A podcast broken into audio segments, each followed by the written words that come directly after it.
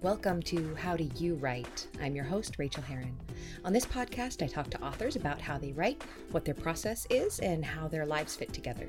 I'll keep each episode short so you can get back to writing.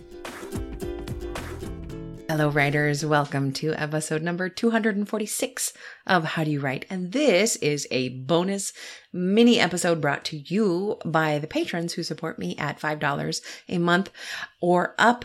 Uh, I get to ask, act as your coach and you get to send me questions. And then I get to feel a little bit guilty when it takes me a long time to do the mini episodes, but I do answer every question eventually. So, um, here we are.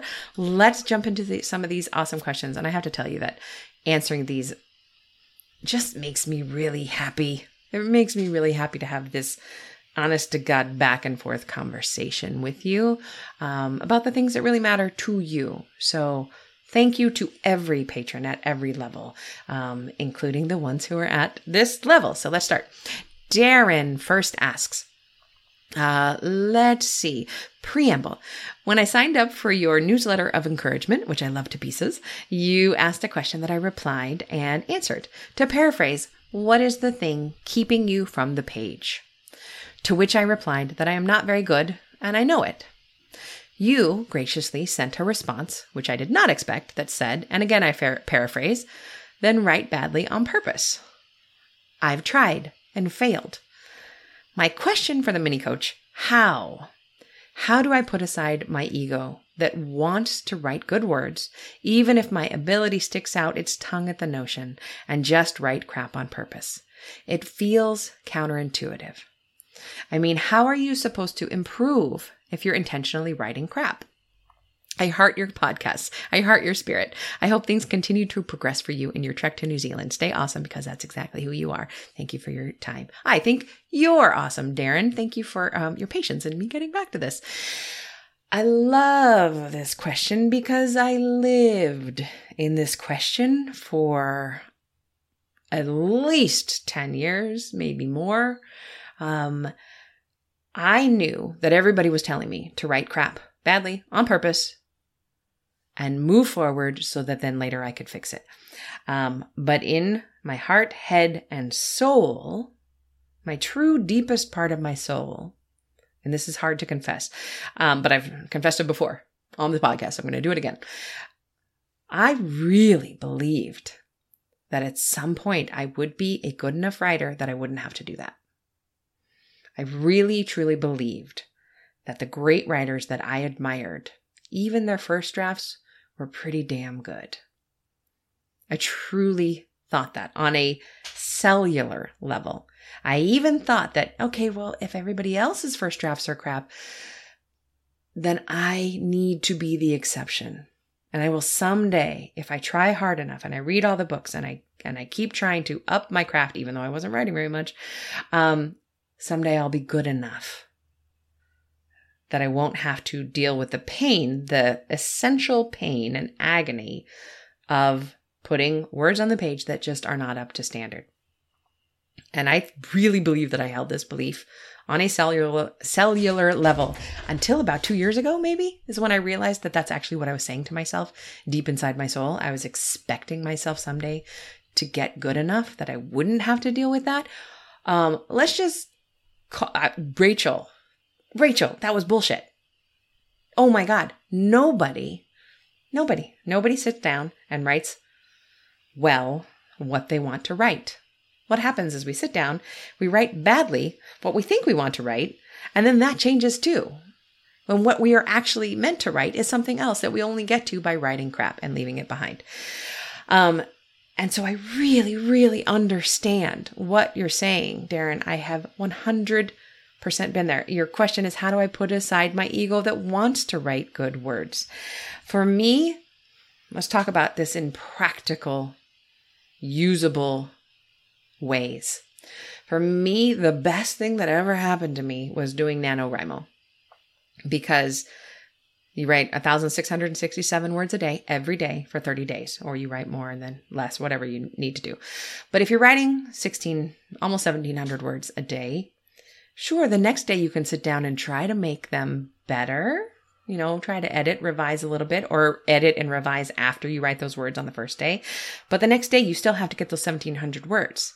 And the third day, you got to get those 17 words. And the fourth day. And after a while, you're so tired, you cannot, you don't have time to, to write the words and then make them as good as you want them to be. At some point, you have to wave the white flag of surrender and just keep moving forward every day, making those 1700 words and you have to leave them behind because you just don't have time to fix them. Um, that is the way I learned how to do it technically is I gave myself a big enough challenge. And for me, it was 1700 words a day.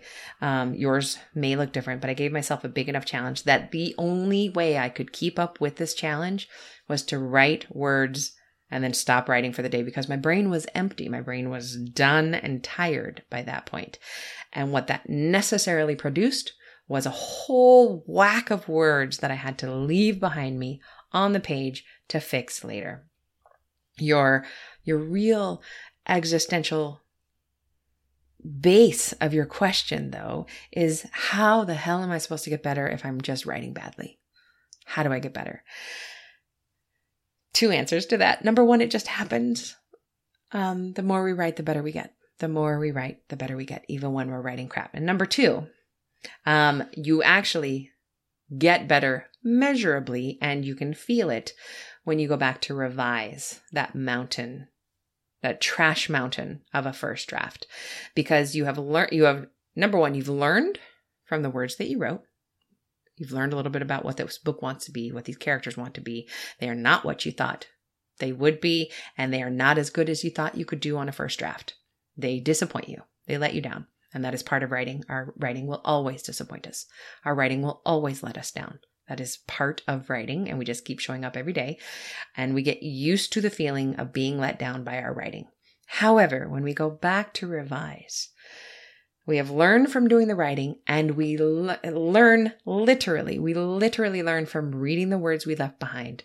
And we think, well, that just sounds awful. What a stupid sentence. I must be an imbecile to even think I could try this. And then somehow we stay at the page and we fix that one sentence. We make it a little bit better, or we get rid of it entirely. And then we go to the next sentence, and it's just as bad.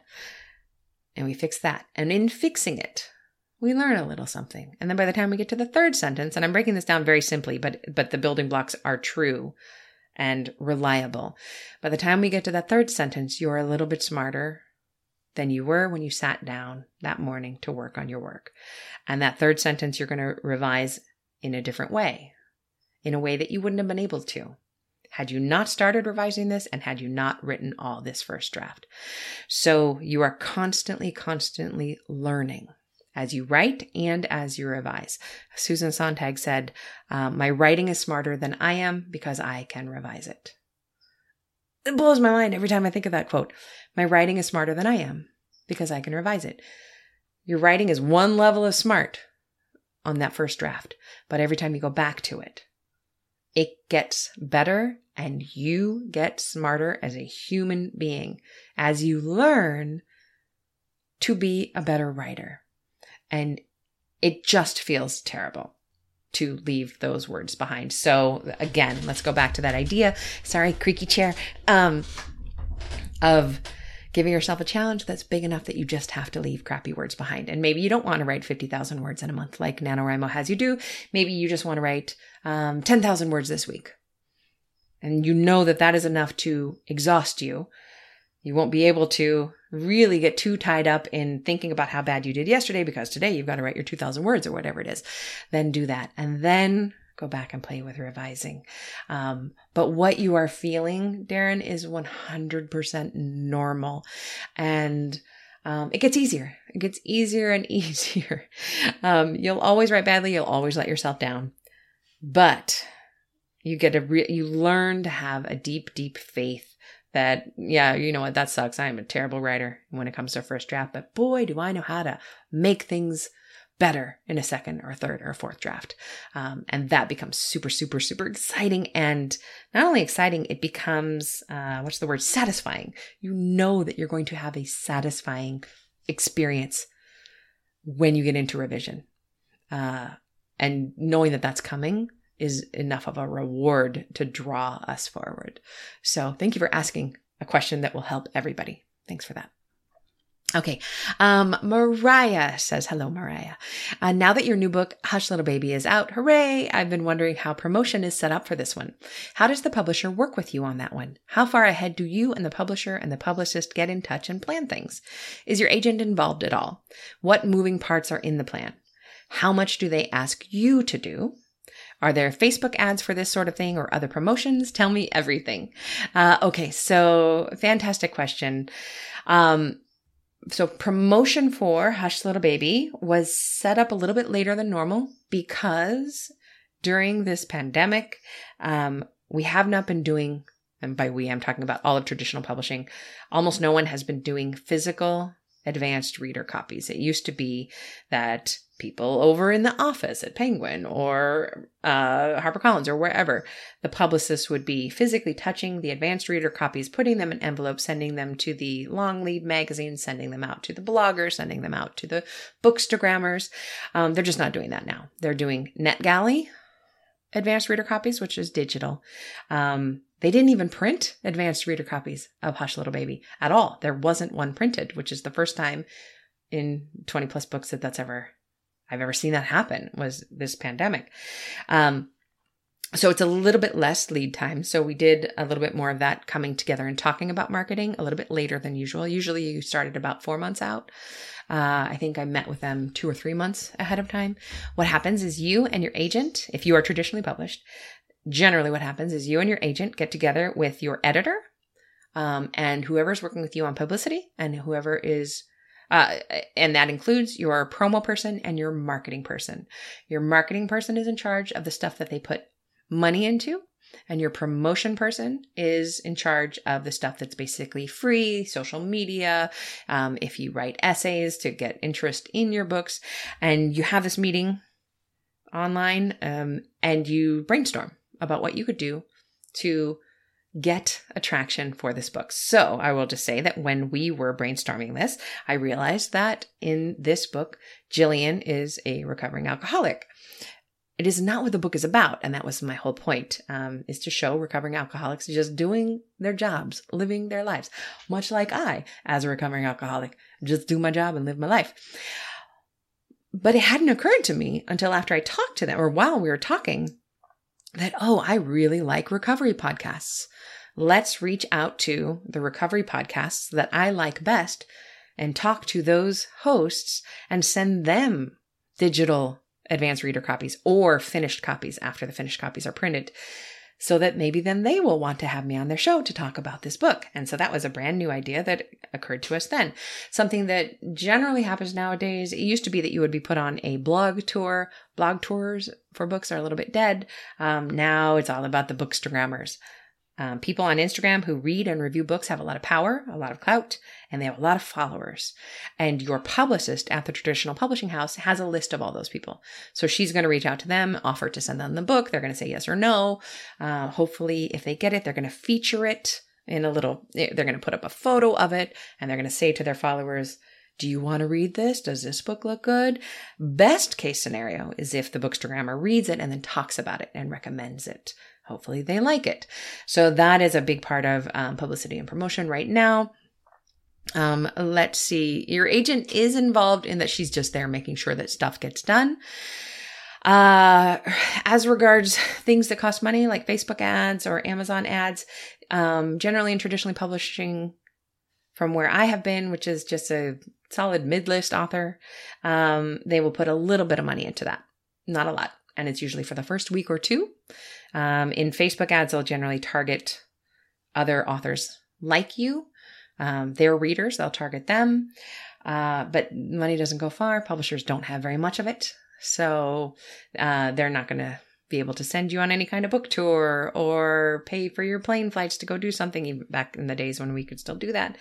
Um, there's less money spent unless you are a very big name. If you're getting a seven figure deal in a um if you're getting a seven figure advance, they're going to put some real money into Facebook ads, into Amazon ads. Um, but if you're not, then you need to do it all on your own. So anything that I didn't say on this podcast um, about that is what I'm doing on my own. Basically, the author is in charge of doing the vast majority of all publicity and promotion for their books, which is very hard and is a perennial source of angst and wringing of hands. Do I know how to do it well? I absolutely do not. Could I do it better? Oh, yes. If you look at my Instagram, I should have a lot more pictures of Hush Little Baby instead of the seven or eight that I do. Um, I'm not very good at it. And it is something that we're all always trying to figure out better ways of doing, searching for the magic bullet. There isn't one. Um, books take off and hit the New York Times bestseller list, and nobody knows how. They didn't have any publicity promotion behind them, and perhaps you, as a reader, didn't think they were as good as this other book, which completely tanked. Um, s- sales for a book, like I've said on the show before, don't have anything to do with how book, good a book is. It's this weird thing. If publishers could make bestsellers, they would. If publishers could make bestsellers of every one of their books, they would. They don't know how to do it either. None of us know how to do it. So, it all I always would like to bring it back to what is inside my control. The only thing that is truly inside my control is my writing, is doing the work, is sitting down, um, protecting the time, writing the crappy first draft, and then knowing that revision will happen and I will make something out of it. That's what I control. I control the fact that every book that I write, I want to be better than the one that came before it. Hush Little Baby, as my most recent book, is my best book. It's the best book I've ever written. Uh, is it selling as well as some others? It is absolutely not. It's a it's a strange time in publishing for many different reasons. But I can rest. I can I can close my eyes at night knowing that that's the best book I've ever written, subjectively, as I rate it on my particular scale. Um, and that's all I can control. So I'm just going to write the next book. But fabulous question. Thank you for asking that. I think I answered all of those questions. All right, we have two more questions. All right, this one is for Brian from Brian. Um, thanks again for your patience, everybody. Uh, Brian says, "Thanks and hello again. I have a question regarding my first revision. First of all, I imagine myself being your least qualified patron. Uh, no, that's not true, Brian. I am a high school dropout, and my only qualification for writing is that I lived in a cabin alone in the woods of Sweden for nine months during COVID. I passed my ninth grade writing competency test, and I've completed a 100,000 100, word first draft memoir. So this might seem like a very simple question. How much passive voice is okay? My normal speaking voice is very passive, slangy, and sing songy. This is my voice, however, and I understand that to engage the reader, I must write actively. Do I limit my slangy sing song passiveness to quotes, or can I slip 5 to 10% into the overall narration? Thanks for any help, and thanks for being my coach. Coach. Um, I love this question. So, I personally am very, very, very drawn to writers who use their own voice, who could not be anyone else. I'm thinking particularly right now of Samantha Irby. Um, if you have not read her, her last name is IRBY. She writes incredibly funny essays where she is passive voicey, sings song, slang, all of her own words. You can tell that she is writing in the voice she uses to speak in the world. And it is hilarious and nobody else could do it. And I would say for her, you're asking five to 10%. I would say that Samantha Irby's got 30 to 40% in there. Um, of course, she has things that we need in our writing. She has action. She has dialogue. She has things happening on the page. She has things that she wants, things that she is prevented from getting, and methods of trying to get around those um, blocks, right? That's what we're all writing about. We're writing about wanting something and not being able to get it and how we, how we changed in the pursuit of that goal. That's really what every story is about. Um, but you get to put in as much as you want. Um, the passive voice in particular. So let's let me try to come up with a an example. Um, oh, it's going to be just a simple dumb example, but here we go. Um, when the the sun was shining and the birds were chirping on the morning on Tuesday morning. So the sun was shining. Let's just say the sun shone and the birds chirped.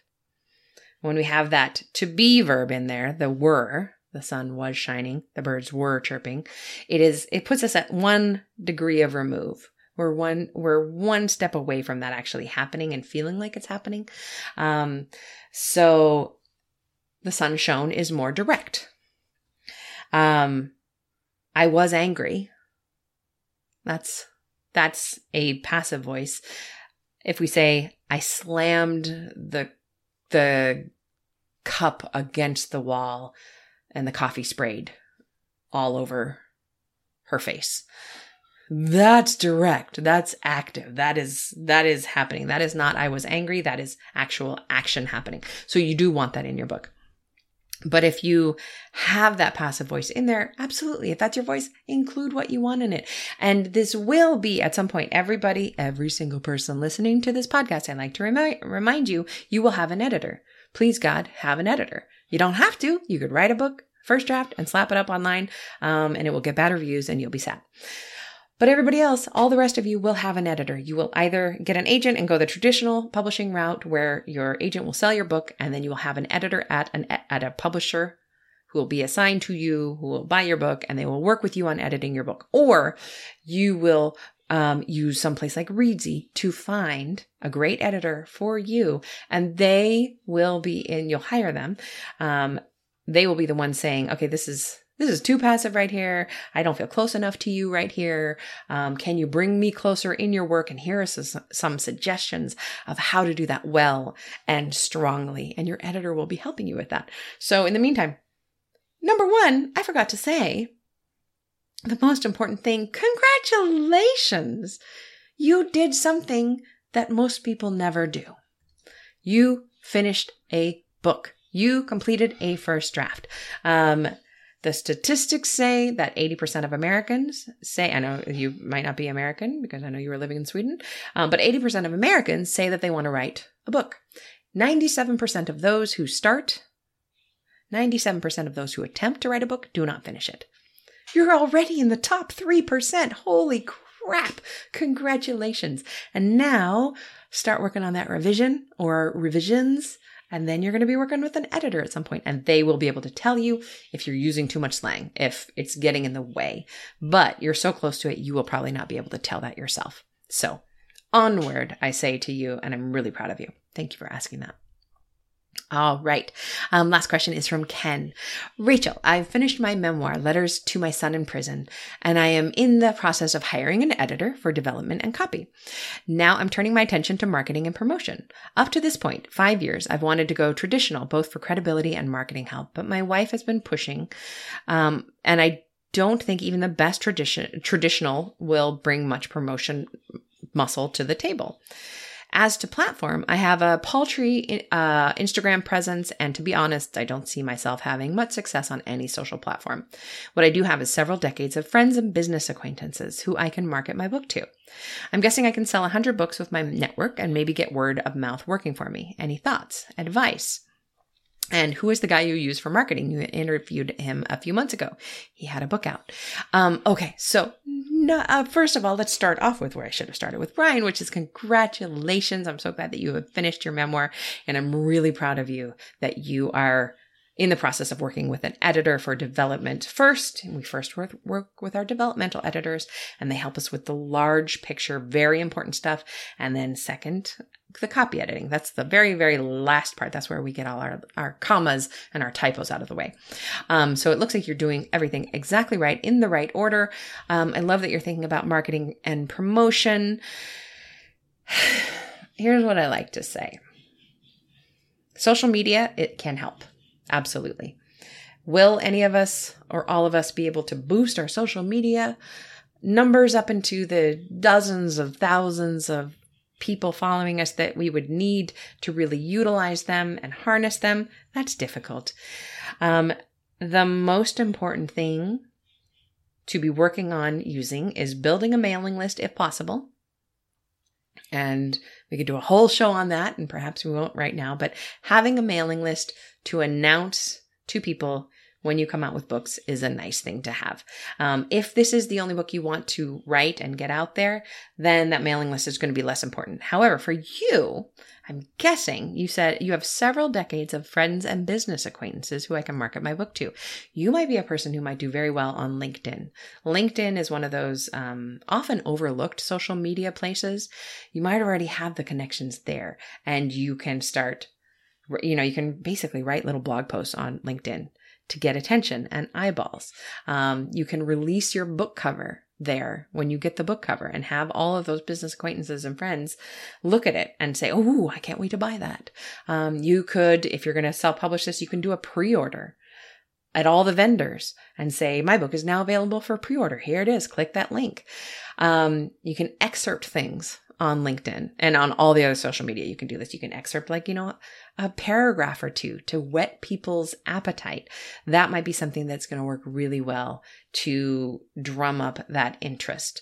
Um, another thing to think about when we're talking about this kind of marketing is when the book is out, ask people to leave honest reviews. You cannot incentivize good reviews. It is not allowed and you will get punished for it. And it's not very good to do morally. Let's just admit that. But you can ask for reviews. You can say to your friends and acquaintances, reviews are very, very important for books. Um, it helps them to be visible in the algorithm. So don't forget to ask for those after your book comes out, after you've sold those um, hundred or so copies that you feel like you can move with your network, ask for those reviews because that's how other people who are not related to you will be able to find the book. Um, the social credit that is gained by people looking at your book and seeing that, oh, people really did like this. This is a verified purchase. They bought this book. They read it. They wrote this review and they liked it. That means I'm going to do the same thing. I'm also going to buy the book. Um, can be hugely useful, but can overall, I just want to say, like, it sounds like you're doing everything in the right order. Um, the title's awesome. I can't wait to see it. Continue forward, onward, onward always. And thank you for your questions, all four of you. Um, I have more than four people in the mini coaching club. So let's, I'm going to erase these questions from my from my guilt laden list of um, questions to answer, and I want new ones. So if you're on that list, please send me new ones. Maggie, I feel like you sent me one. Did I forget it on this? But I'm usually pretty good at not forgetting that. So I will go back and check. Um, but to all of you listening who are Patreon supporters or who are not, thank you for being here with me. Um, this really makes my heart sing when I get to talk like this to you um, extemporaneously. Well, I actually always do that. Uh, just heart to heart of what you are thinking about. What I am also going to do, and what, um, oh, um, Ken, you asked me who my marketing person was. I don't have a marketing person, but I do have a, an assistant. His name is Ed. He's in episode 200, um, and his contact contact info is in there. He doesn't. He's a, an assistant, not marketing. Um, but you can always reach out to him and see if he's accepting new clients. His information is in that episode number 200. Uh, and what I was going to say is that Ed is bugging me to do another bonus episode. So I will be putting that up soon of Hush Little Baby's release party, which is now more than a month old. Um, but if you were not able to attend the launch, it's a fun conversation um, that I had. So I'll be releasing that probably next week because I'm starting to get around to doing things because we are out of the house and I'm just in this Airbnb doing work. So thank you for listening. Thank you for being here. Thank you for being a writer. You're the only person who can write your book. You're the only person who can write your books. Um, so please continue to do the crappy first draft work, which will get you closer and closer to those revised words, which will make their way into readers' hands. And that is an awful damn good feeling. So um, happy writing, my friends. Bye. Thanks so much for joining me on this episode of How Do You Write? You can reach me on Twitter, Rachael Herron, or at my website, rachaelherron.com. You can also support me on Patreon and get essays on living your creative life for as little as a buck an essay at patreon.com slash Rachael, spelled R-A-C-H-A-E-L. And do sign up for my free weekly newsletter of encouragement to writers at rachaelherron.com slash write. Now go to your desk and create your own process. Get to writing, my friends.